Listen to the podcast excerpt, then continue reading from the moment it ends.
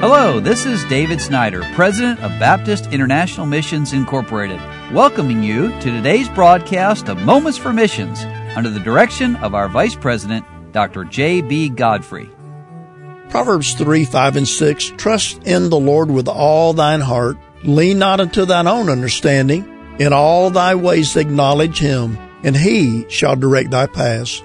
Well, those are the verses that start the letter from Nathan and Tina Fritz and their family in Cape Verde. And they write, we have just passed the one year mark in Cape Verde and the above verses have become very meaningful to us since we moved to the mission field. Tina and I were discussing the other night that very little of our time here has gone as we planned it to go I'm not complaining. In fact, I'm praising the Lord for the way He leads and guides in our lives as we walk with Him. We were told by some well-meaning friends when we started on the road to the mission field, never let people perceive uncertainty in your plans. Well, I'm probably breaking that rule in this letter. As servants of God, we are to seek to fulfill our Master's will.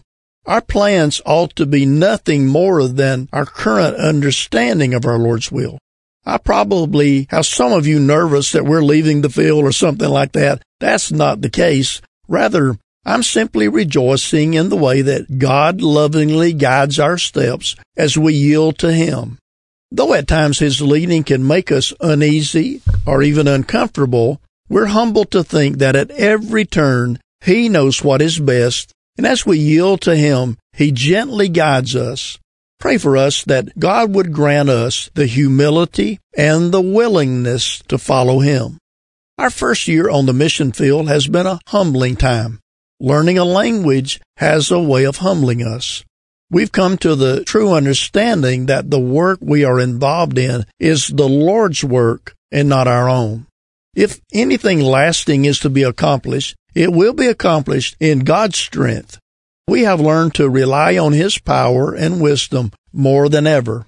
At times in the past, we, like every other Christian, had thought the work was all about us and our abilities. Well, our residency visa situation is still ongoing. We plan to try to submit our papers again very soon once our papers are acceptable and submitted, it can still take several months to get them officially approved. Please pray that we can get our papers to go through. And of course, that's a constant strain for not just young missionary families, but for all the missionaries on the field.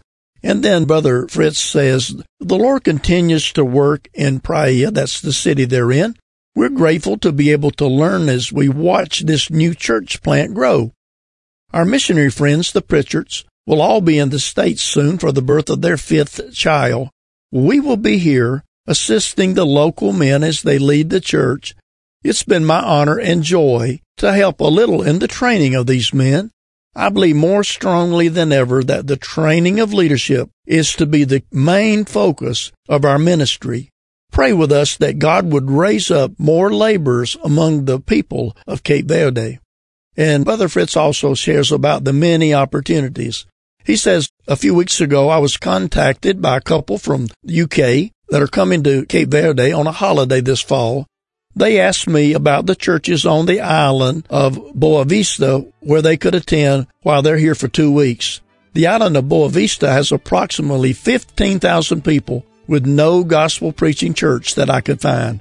It was sad for me to report to them that I could not find anything there other than the false gospel preaching churches. Would you pray with us as we pray for laborers for God's harvest fields? You've been listening to Moments for Missions. For further information, please write to BIMI, P.O. Box 9, Harrison, Tennessee 37341, or call us at 423 344 5050 or you can visit us online at www.bimi.org. Until next time, may the Lord richly bless you.